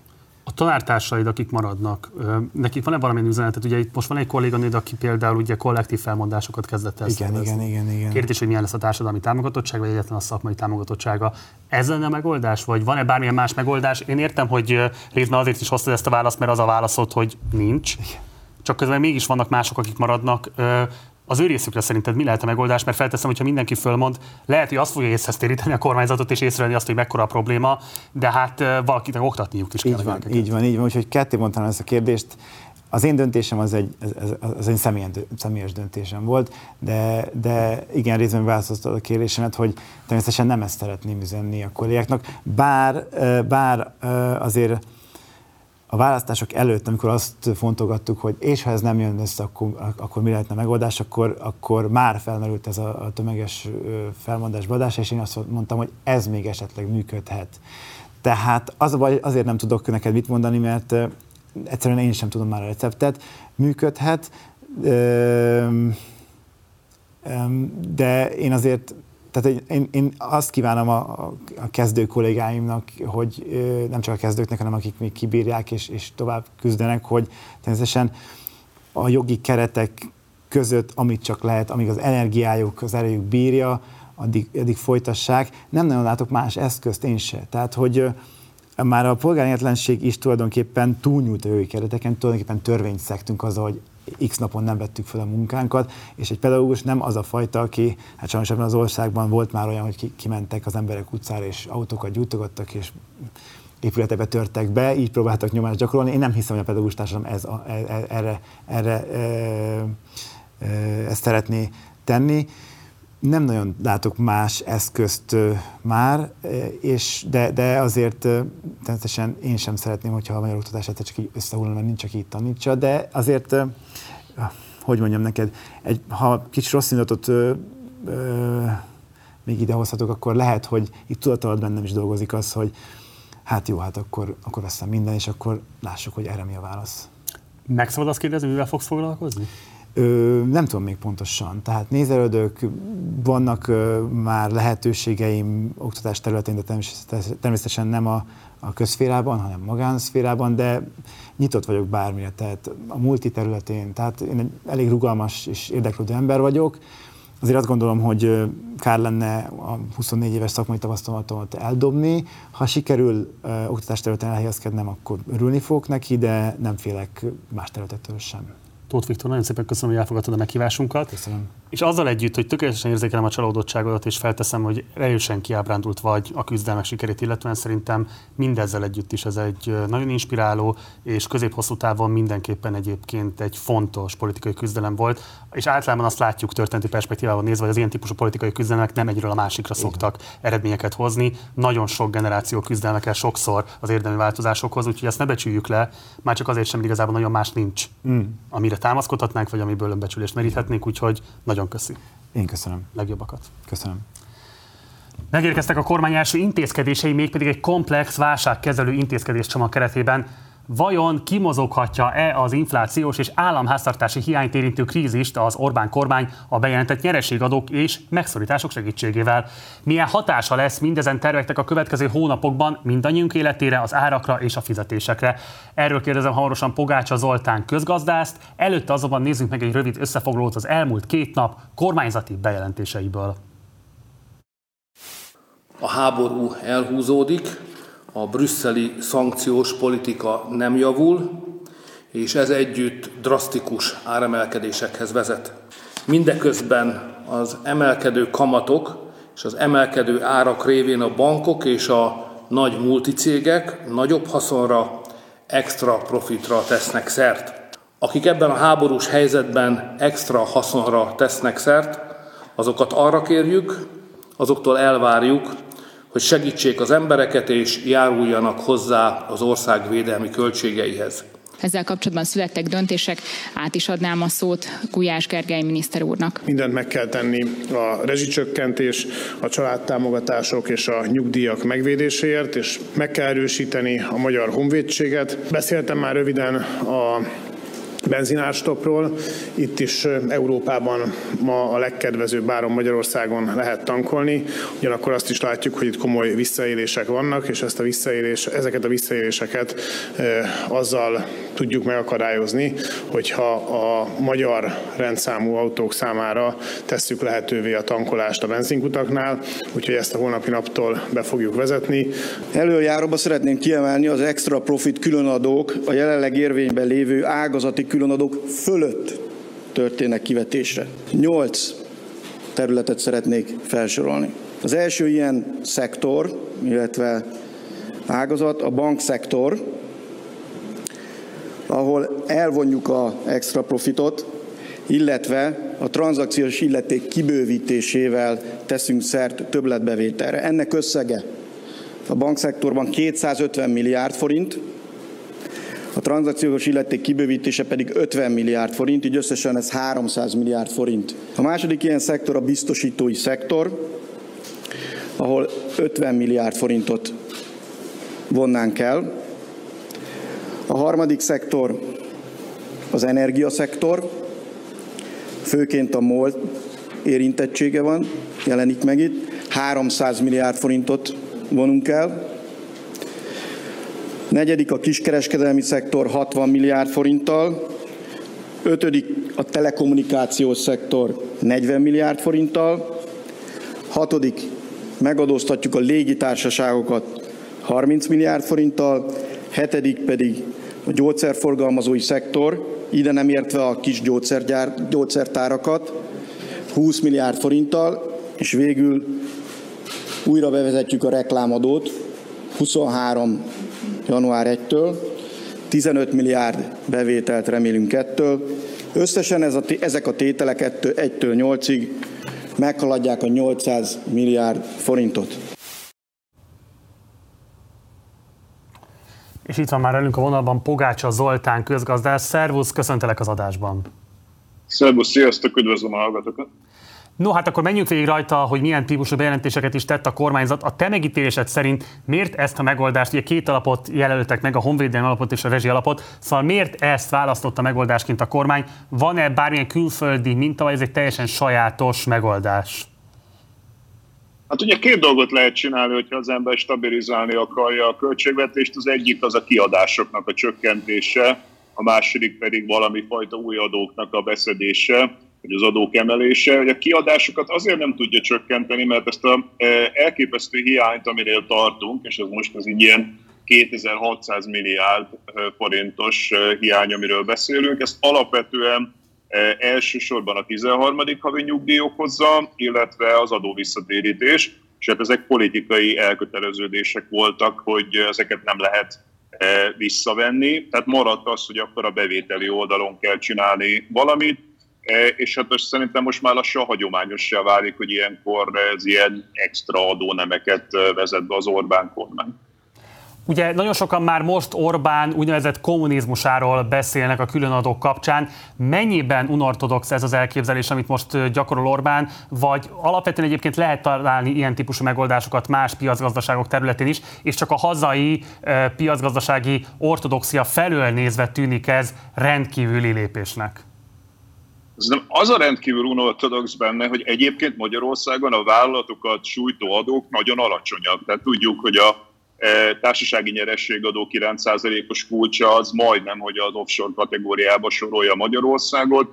A nagyvállalati szektor egyébként még nettóban ennél is kevesebbet adózik, tehát arra is vannak kutatások, hogy az itt e, működő multicégek, hogyha megnézzük az adókedvezményeket és a és a, a, ráadásul ehhez hozzájönnek még az állami támogatások is, akkor nagyon-nagyon ennél is jóval kevesebb adót, effektív adót fizetnek és ezzel párhuzamosan meg folyamatosan bevezetnek ilyen e, extra adókat, tehát ahogy Nagy Márton is mondta a klipben, e, már 2017 óta ott vannak ezek a különadók, a tranzakciós díj, a biztosítási járulék, vagy díj, vagy hogy hívják ezt. Úgyhogy ez, ezek, ez egy fura megoldás, hogy nem a rendszerszerű adókat emeljük, csak hozzátenném, hogy mondjuk Németországban, Franciaországban 30-33 százalékos társasági nyerességadók működnek, Magyarországon ennél jóval kevesebb, de akkor meg időnként meg bevezetik ezeket a szelektív fura különadókat, szóval én ezt azért elég unortodoxnak vélem, hogy nem folyamatos rendszer szintű adóztatás történik, hanem ilyen adhok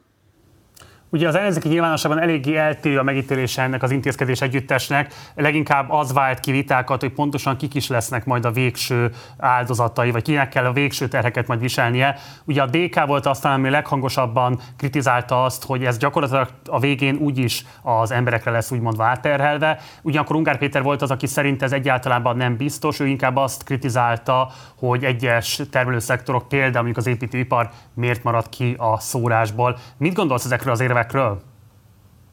Akkor én bedobnék egy harmadik gondolatmenetet. E, én azt gondolom, hogy át fogják terhelni, és azért gondolom, hogy át fogják terhelni, mert a megelőző ilyen adókat is átterhelték. Tehát van már empíria arra, hogy bizony ezeket átterhelik. Na de akkor fölmerül az emberben a kérdés, hogy hogy lehet akkor az, hogy mondom Németországban, Franciaországban 30-33 százalékos adó is van, tehát, hogyha mondjuk Magyarország normalizálni akarná az adó e, e, politikáját, és mondjuk hozzáigazodna a nyugat-európai adókhoz, nyilván emelni kéne, és akkor azt is átterhelnék? Átterhelnék, de akkor ugye ez azt jelenti, hogy akkor viszont óriási nyomás lenne a bérekre, hogy ki tudják fizetni az emberek ezeket a magasabb költségeket, és akkor megint ugyanaz a kérdés vetődik fel, hogy ki tudjuk-e termelni azokat a béreket, amiből a magasabb árakat majd kép, és a magasabb adókat majd a cégek ki fogják fizetni. Tehát a végén mindenhol a reálgazdaságra lyukadunk és a termelékenységre, és akkor ugye ugyanoda jutunk vissza, amit az előző riportodban feszegettél, hogyha az oktatási rendszerre nem költünk, hogyha az egészségpolitikára nem költünk, ha a humántőkére nem költünk, akkor nem fogjuk tudni kigazdálkodni azokat az adókat, azokat a béreket, amiből az emberek élnek, meg azokat az adókat, amiből az államot el kéne tartani. Tehát akkor bocsáss meg, hogyha jól értelek, amellett érvelsz, hogy igen, ezek az érintett szektorok ezt át fogják majd terhelni, hogy milyen formában az más kérdés, de ez óhatatlanul megtörténik, nem csak Magyarországon, máshol is megtörténik, viszont ez akár jótékony hatása is lehet, mert hogy erősíti a bérfeszültséget, és emiatt esetlegesen az érintetteket ráveheti arra, hogy vadott esetben önszerveződjenek, politikai nyomást gyakoroljanak úgy a munkáltatójukra, mint esetlegesen a kormányzatra? Hát a végét már nem feltétlenül gondolom, de igen, azt gondolom, hogy egyébként át fogják terhelni, tehát mondjuk ha azt mondják, hogy utasonként 10-15 euró a, a, az adó, amit most már mondott Nagy Márton, hát a világ legvilágosabb dolga, hogy akkor a légitársaság ezt egy az egyben, mint egy repülőtéri illetéket vagy hasonlót, egy az egyben rárakja a jegyre. Tehát nem kérdés, hogy ezeket át fogják terhelni, hogy ebből következik-e az, hogy egyébként az emberek tüntetni fognak, azt nem tudom, Ugye van egy inflatórikus hatása ennek, tehát hogyha emelnek árat, már pedig árakat fognak emelni, akkor ez tovább pörgeti az inflációt, de ugye más oldalra viszont csökkenti a fogyasztást, tehát hogyha nőnek az árak, akkor valószínűleg kevesebbet fognak vásárolni ezekből az emberek, mondjuk ritkábban repülnek, de hát egy csomó mindent nem lehet kikerülni, a bankolás nem annyira lehet kikerülni. Viszont az inflációt az pörgetni fogja, hogyha az adók ráterhelődnek az amúgy is magas eh, infláció mellett az árakra, akkor szerintem ennek akár inflatórikus hatása is lehet. Ugye külön adókról beszélünk, ezt Nagy Márton külön is hangsúlyozta a beszédében. Miért pont ezek a szektorok lesznek adóztatva szerinted? Mert ezek azok az a szektorok, amelyek könnyen terhelhetők hagyományosan. Én azt gondolom, uh, azt azért érdekes lesz látni, hogy ebben mennyire lesz szelektív a kormányzat, vagy mennyire nem, de, de hát ezek azok könnyen lehet erre, nehezen elkerülhetők ezek az adó. Főleg a, főleg a legnagyobb tétel az ugye a bankszektor, és hát a bankszektornál nagyon nehéz elkerülni ezeket az adókat. Még egy dolgot azért hozzátennék, hogy ezért ez nagyon kevés, tehát így is csak odáig jutunk el, hogy ugye azt jelentette be Nagy hogy 4,9%-os költségvetési hiány lesz idén, és jövőre 3,5. Tehát ezekkel az intézkedésekkel is csak egy részét tudja azt, annak a 2006 120 valahány milliárd forintos hiánynak a kormány behozni, amire igazából szüksége lenne. Ugye nullára nem kéne levinni, de olyan 33 alá le kéne vinni a, a hagyományos Maastrichti kritériumok alapján. Most ezek föl vannak függesztve, tehát a Covid miatt most kevésbé kérik számon a tagállamokon a, még a nem eurós tagállamokon is a, eh, a, a, az Európai Unióban, eh, de a 4,9 a cél, és ez nem azt jelenti, hogy most kiegyensúlyozott költségvetés, vagy akár három alá menni. De indokolt, hogy pont ezek a szektorok kerültek kiválasztásra? Mivel az egész adóztatás adhok, ezért azt gondolom, hogy itt ez a, ez a kérdés tulajdonképpen nehezen értelmezhető, mert hogyha ha, ha, ha itt egy magasabb adó nem lenne, tehát hogy a társasági nyerességadó ugyanolyan lenne, mint Nyugat-Európában, de hozzáteszem, az Egyesült Államok legtöbb államában is ennél jóval magasabb adókulcsok vannak, akkor igazából föl sem erülne, hogy melyik, hogy, hogy, hogy melyik szektorra vetünk ilyeneket, hanem ekkora lenne a, az, az adó a, a gazdaságban. Ezek tulajdonképpen ezt pótolják be. Tehát tudom, hogy ez felháborodást okoz, mert Magyarországon nagyon szeretik az emberek valamiért az alacsony adókulcsokat, nem, nem bíznak az államból, leginkább azért nem gondolják, hogy az állam jól költi el, és ezt tulajdonképpen meg is értem. A tapasztalat tényleg az, hogy az állam tipikusan nagyon rosszul költi el ezeket a pénzeket, ezért népszerű az, hogyha ha alacsony az adó, ezért leviszik a személyi jövedelemadótól kezdve a társasági nyerességadóig minden, majd utána kiderül, hogy nincs elég pénz a költségvetésben, és akkor csinálnak ilyen külön adónemeket, amikor ki kell találni az indoklást, amiket itt Nagy Márton mondott, hogy ezek ezért szereztek extra profitot, ezek azért szereztek extra profitot, tehát ezek azért már ilyen utólagos narratívák szerintem. És akkor záró kérdés, ugye Nagy Márton gazdaságfejlesztési miniszterként állt ki a Mari kormányinfóra és ismertette ezeket az intézkedéseket, és hát saját elmondás alapján ő tárgyalt a bankszövetséggel, illetve az energiapiaci szereplőkkel. Szerinted árulkodik-e bármiről az, hogy ő állt ezeknek az intézkedéseknek az élére, ő lett ilyen szempontból az arca ennek az intézkedés együttesnek? Szerintem ez iszonyatosan érdekes történet, mert ugye volt először a Matolcsi, mint gazdasági miniszter, majd a Matolcsi átment egy bank elnöknek, és egy ideig nem volt gazdasági miniszter az Orbán kormányban, egy ilyen fiskális szemlélet volt, csak Varga Mihály volt, de Varga Mihály tulajdonképpen semmi más nem csinált, mint a költségvetésnek volt az őre, és most behoztak nagyon sok gazdasági típusú miniszter, többek között elsősorban Nagy Mártont, és ugye hát ezek azért költségvetési kérdések, tehát itt igazából még mindig Varga Mihály lenne illetékes, de nem ő nyilatkozik ezekről a kérdésekről, hanem Nagy Márton, ami szerintem azt sugalja, hogy ebben az új Orbán kormányban Eh, Nagy Mártonnak lesz az erősebb súlya a gazdaságpolitikában, és ebből a szempontból Valga Mihály erősen háttérbe szorult, hisz költségvetési kérdésekben is a gazdasági miniszter nyilatkozik. Pogácsa Zoltán, közgazdász, köszönöm szépen, hogy itt voltál velünk, és mindezt megosztottad a nézőinkkel. Szervusz, minden jót neked! Köszönöm, sziasztok! Ez volt a beszélgetésem Pogácsa Zoltán, de nem ejtettük a témát, ugyanis folytatjuk a bejelentett gazdasági intézkedés csomag elemzését. A pénzpiacok és a befektetői környezet várható reakcióról is kérdezem majd következő vendégem, aki Zsidai Viktor, befektetési szakértő. A Covid-válság alatt többször is volt már a vendégünk, és többször is adott interjút a Partizánnak, most újból vállalta azt, hogy eligazít bennünket ezekben a kérdésekben. Ő egyébként már korábban is felhívta a figyelmet arra, hogy a választásokat megelőző állami költekezés elsősorban a rezsicsökkentés finanszírozása elvezetett egy olyan válsághelyzethez, melyben drasztikus kiigazításokra lesz majd szükség, sőt úgy fogalmazott, hogy ez akár egy újabb bokroscsomag méretű kiigazítást is jelenthet majd. Hogy valóban ez fog bekövetkezni, ezt tőle magától fogjuk megkérdezni. Ugyanis már itt is van velünk a vonalban Zsidai Viktor. Szervusz, köszöntelek az adásban! Szervusz, köszöntöm a nézőket. Köszönjük, hogy elfogadtad a meghívásunkat. Na, röviden kérlek, hogy értelmezzük ezt a szót extra profit. Ez közgazdasági értelemben milyen jelentés tartományjal írva, vagy milyen jelentéssel bír igazából, vagy ez alapvetően inkább egy politikai fogalomnak tekinthető?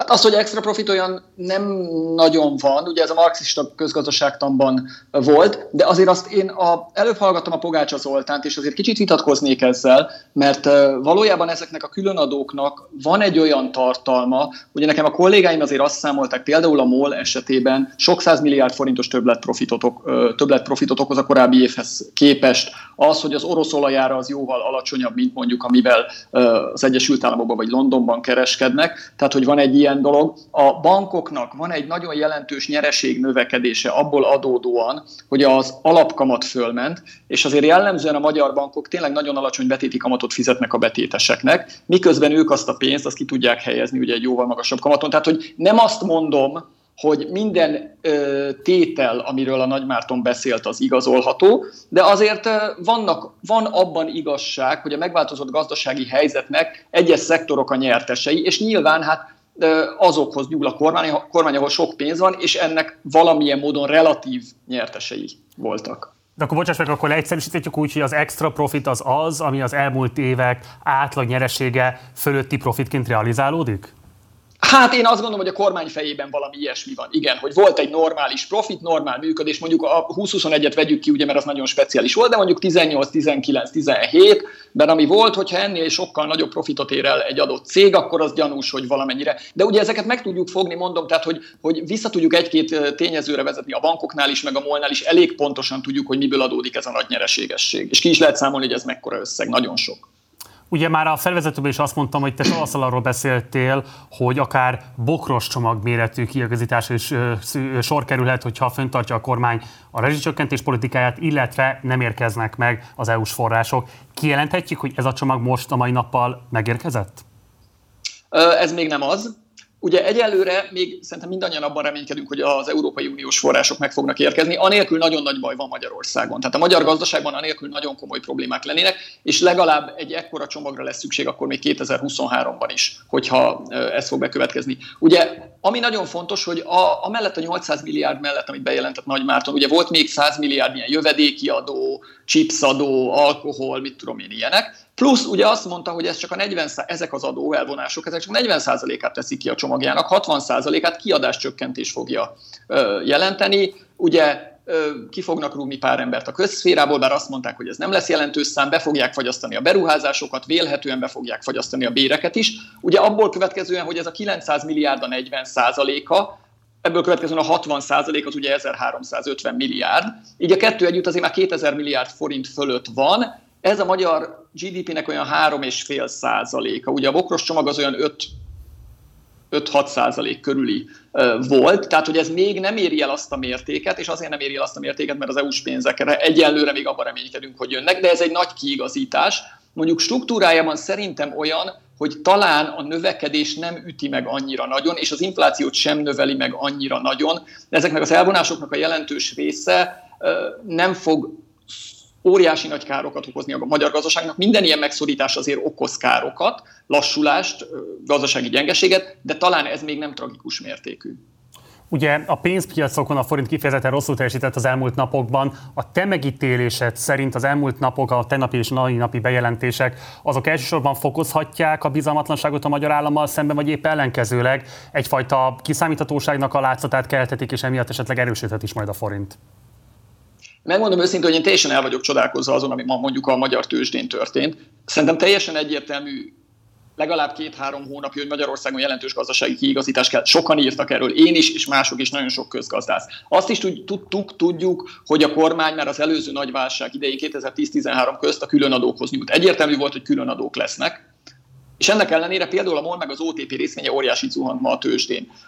Ugyanezt történt ugye a forint piacán is, hogy amikor már elkezdtek tegnap este gondolom szivárogni a részletek, meg a mai napon ugye összeomlott a forintnak az árfolyama. Tehát én megmondom őszintén, hogy teljes mértékben csodálkozom, hogy, hogy miért ezek a reakciók vannak, mikor olyan dolgok történtek, amik teljes mértékben várhatóak voltak. Egyébként az önmagában, hogy a kormányzat stabilizálja a gazdaságot, helyre rakja a költségvetést, önmagában, és mondom, úgy tűnik, hogy az inflációt ezek az intézkedések nem fogják jelentősen megdobni, ennek inkább erősíteni kellene a forintot. És akkor mégis milyen tendenciák állhatnak a mögött, hogy nem ez a hatás következett be szerinted? Szerintem van egy komoly aggodalom azzal kapcsolatban, és nem tudom, hogy ez mennyire realisztikus, nyilván Európával foglalkozó szakértők ezt jobban látják, hogy azért megy ez a húzavona Magyarország és az Európai Unió között, egyre élesedik a hang, nem? Úgy tűnik. Egyre többen tartanak attól, hogy Magyarország nem, vagy csak nagyon későn juthat hozzá az Európai Uniós forrásokhoz, ami gazdasági lassulást, esetleg recessziót illetve inflációs környezettel párosuló recesszió, tehát stagflációt okozhat. Tehát szerintem van egy olyan félelem, ugye Magyarország már vagy három-négy frontot nyitott az Európai Unióval szemben, és azért mindig tartani lehet attól, hogy ezek az intézkedések úgy kerülnek megfogalmazásra, megszövegezésre, amik sértik az Európai Uniós jogot. És nem biztos, hogy nagyon célszerű lenne egy újabb frontot nyitni az EU-val szemben, mert az még inkább nehezíteni azt, hogy megkapjuk ezeket a forrásokat. Szerintem leginkább az Európával való kapcsolatunk miatt indirekt módon van félelem így a forintpiacon. Ugye a bankszektor mellett a MOL tűnik az egyik leginkább érintett vállalatnak, amely ugye részben magyar állami tulajdonban van. Éppen ezért kérdezem tehát, hogy hogyan kell azt most értelmeznünk, hogy a MOL-t fogja kötelezni arra, hogy extra terheket vállaljon? Hát Összességében ugye a magyar államnak, ha én jól tudom, de most már a magyar állam szét is osztogatta ezeket a tulajdoni részlet, részesedéseit, tehát nem, nem konkrétan a magyar államnál vannak. Ugye 25%-nyi tulajdona volt a MOL-ban. Az, hogy elvon a magyar állam, még, még ha 25%-os tulajdonos lenne is most a magyar állam, akkor is ugye összességében nettóba ő nyugodtan inkább, tehát hogyha szüksége van pénzre, akkor inkább el kell, hogy vonja ezt a pénzt a MOL-tól, még akkor is, ha ő maga kisebbségi tulajdonos. Ráadásul, mint mondtam, azért ezeket a részvénycsomagokat már szétosztogatta, tehát egy ilyen helyzetben egyébként szerintem a MOL megadóztatása a leg, legegyértelműbb, legnyilván, legnyilvánvalóbb lépés, és egyébként az a 300 milliárd forint, amit most kiróttak a morra, ez kevesebb, mint amennyi többlet profitot realizál az idei évben várhatóan a MOL, hogyha minden így marad. Tehát itt marad a orosz olajára, itt marad a nemzetközi olajára, itt maradnak a finomítói marginok, tehát nem akarok ebbe belemenni, de ha a jelenlegi gazdasági környezet marad fenn, akkor ennél a 300 milliárdnál többet keres a MOL az idei évben azon a helyzeten, ami most van. Tehát ez számukra most lehet, hogy hülyén hangzik, de ez nem egy olyan észveszejtő elvonás. Valószínűleg több lesz a profitjuk, mint amennyi tavaly volt. Erről beszélgettem Pogács Zoltánnal is. Te magad látsz-e bármilyen szervezőlevet arra, hogy mely szektorokra veti ki ezt az extra befizetési kötelezettséget a kormány? Hát valószínűleg egyrészt azért figyeltek arra, hogy azok, akiknek tényleg van valami többlet nyereségük, tehát el lehet vonni, másrészt pedig ugye a könnyen megtalálható szektorokról van szó, és olyan szektorokról, akik nem tudnak elmenni. Ugye Magyarországon a, sokszor szoktuk mondani, hogy összeszerelő üzem, azért azokat, az, hogyha megnézzük, az kormánynak az intézkedései soha nem támadták meg, sőt támogatták az összes ilyen nagy multinacionális összeszerelő üzemnek nevezett céget, tehát a gyáripart azt nem támadják meg, mert ugye esetleg azt elvinnék az országból, és az nagyon káros lenne az ország számára. Ezek a cégek ezek nem tudnak és nem is akarnak elmenni. Az OTP nem fogja itt hagyni Magyarországot, a MOL nem fogja itt hagyni Magyarországot, a biztosítók, akik itt működnek, nem fognak elmenni, tehát ők kénytelenek lenyelni ezt a békát. Tehát azt kell, hogy mondjam, hogy ez ebből a szempontból politikailag okosan van kitalálva, olyanokat céloz, akik ezzel nem tudnak védekezni. A mostani intézkedés együttes mennyiben illeszkedik egyébként a nemzetközi válságkezelő trendekbe, vagy itt alapvetően egy unortodox válságkezelési intézkedés együttessel állunk szemben? Én azt látom, hogy több európai országban fölmerült annak a gondolata, illetve van, ahol már voltak lépések is, hogy ezt az úgynevezett, hát extra profit adónak hívhatjuk, windfall tax néven szokott ez menni ugye a, a, az angol száz országokban, tehát ezt több országban megpróbálnak ilyet kivetni a költségvetés esetleges lyukainak a befoltozására. Én nem látom ezt, hogy ez annyira unortodox intézkedés csomag lenne. Ugye ráadásul a 60%-a eleve kiadáscsökkentés, a 40%-a meg egy extra adószint. Nem látom ilyen nagyon, nagyon meglepőnek. Tehát önmagában szerintem, hogyha mondjuk Magyarország nem állna állandó háborúba az Európai Unióval, nem lennének nyitott frontjaink, és csak ennyit jelentett volna be a kormány, akkor ez mindenképpen pozitív lett volna Magyarország szempontjából. És akkor záró kérdés, utaltál rá, hogy amennyiben nem érkeznek meg az Európai Uniós pénzek, akkor még további intézkedésekre kerülhet majd sor, és az lesz igazából a bokros csomag 2.0. De milyen irányba várod ezt? Tehát milyen további intézkedések várhatóak még akár gazdasági szereplőkre vonatkozóan, akár a költségvetés korrekciójára vonatkozóan, akár mondjuk csak pusztán azért, hogy az infláció mértékét valamilyen módon csökkentsék? Ugye az a baj, az a baj, hogy egy országban a gazdaságban vannak pozitív visszacsatolások, tehát önerősítő folyamatok vannak. Az a baj, hogy egy ország gazdasága recesszióba süllyed, akkor mindig az történik, hogy kevesebb az adóbevétel, mint várjuk, emiatt rosszabb a költségvetés, mint várjuk, és újabb kiigazítást kell csinálni.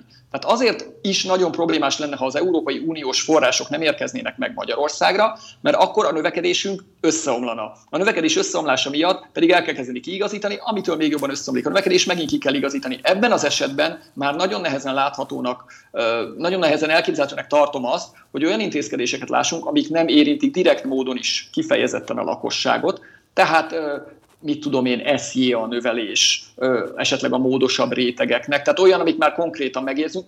Egy idő után elfogy a vállalati szektortól elvonható pénznek a, a mennyisége. Tehát én, én attól tartok, hogy akkor olyan intézkedéseket kellene hozni a kormánynak, ami már számukra politikailag nagyon káros lenne. Zsidai Viktor, nagyon szépen köszönöm, hogy rendelkezésünkre álltál, és köszönöm, hogy mindezt megosztottad a nézőinkkel. Szervusz, minden jót, gyere máskor is. Minden jót. Ez volt már a, a Spartacus, a hét küzdelme. Spartacus a legközelebb jövő csütörtökön este 6 órától jelentkezünk.